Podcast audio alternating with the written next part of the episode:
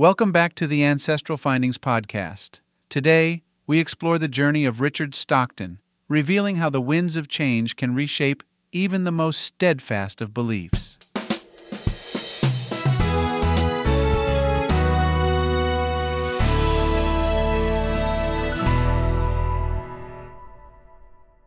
Richard Stockton was born in 1730 in the Stony Brook neighborhood of Princeton, New Jersey. Richard had a comfortable and privileged upbringing as the son of a wealthy landowner named John Stockton. His father donated land for what became Princeton University, originally called the College of New Jersey, and helped bring the university to New Jersey. As a child, Richard attended the academy operated by Samuel Finley at Nottingham, which later became the West Nottingham Academy. He also attended the nascent Princeton University, operating under its original name, graduating in 1748. After graduation, Richard studied law with the head of the legal profession in New Jersey, David Ogden, in Newark. Richard was admitted to the bar in 1754 and quickly achieved great success. Richard achieved the degree of sergeant at law in 1763, which was the highest degree of law at the time. Though he had been personal friends with George Washington for some time when he achieved his legal successes, Richard initially showed little interest in entering politics.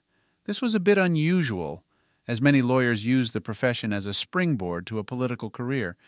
Richard once famously wrote, The public is generally unthankful, and I never will become a servant of it, till I am convinced that by neglecting my own affairs I am doing more acceptable service to God and man. Instead of politics, Richard used his free time to be an active member of the Board of Trustees at the College of New Jersey. In fact, Richard served the college for 26 years. He gave up his law practice in 1766 and 1767 to visit England, Scotland, and Ireland. He already had a substantial amount of fame in the legal profession then, and this fame preceded him on his voyage.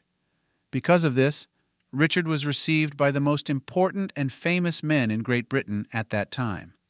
He was able to personally present King George III with an address of the trustees of the College of New Jersey, where he acknowledged the repeal of the Stamp Act.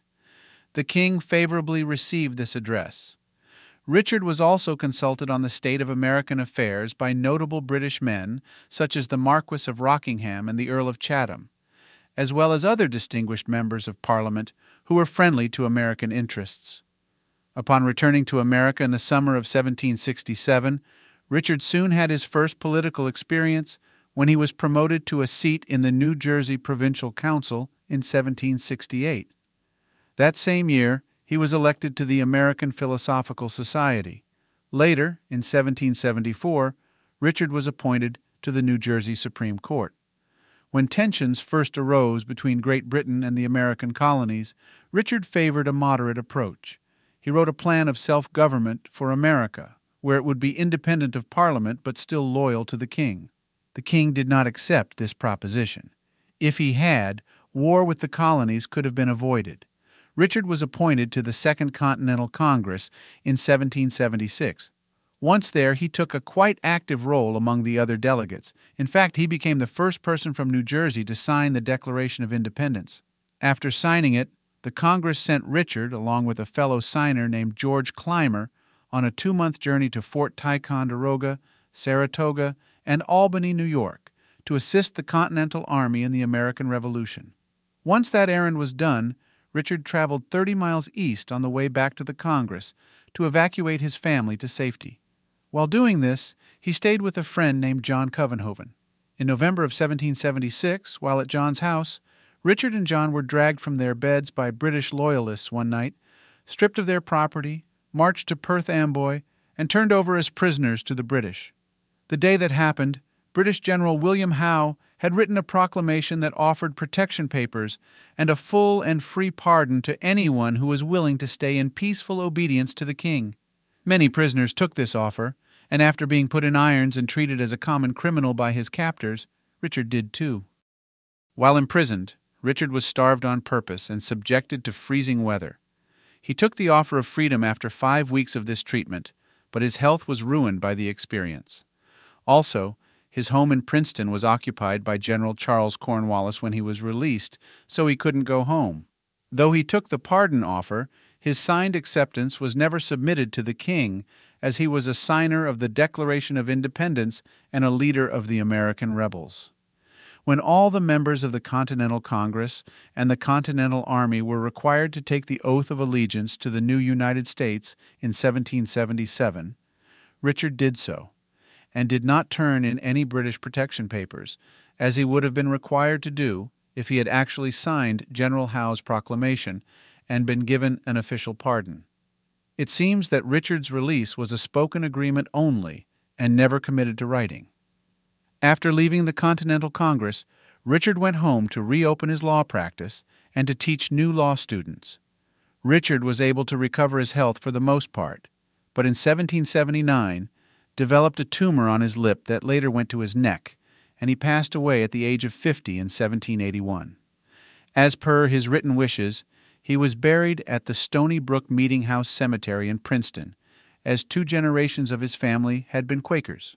Today, he is one of only six signers of the Declaration of Independence to have a statue of them at the National Statuary Hall collection at the U.S. Capitol Building. In 1969, New Jersey established a state college to be named after Richard. After several name changes, it is now known as Stockton University. As for his family, Richard married Annis Boudinot, one of early America's only published female poets. Annis was one of George Washington's favorite correspondents after Richard passed away. Together, Annis and Richard had six children, four daughters, and two sons. Both sons went into politics, following in their father's footsteps.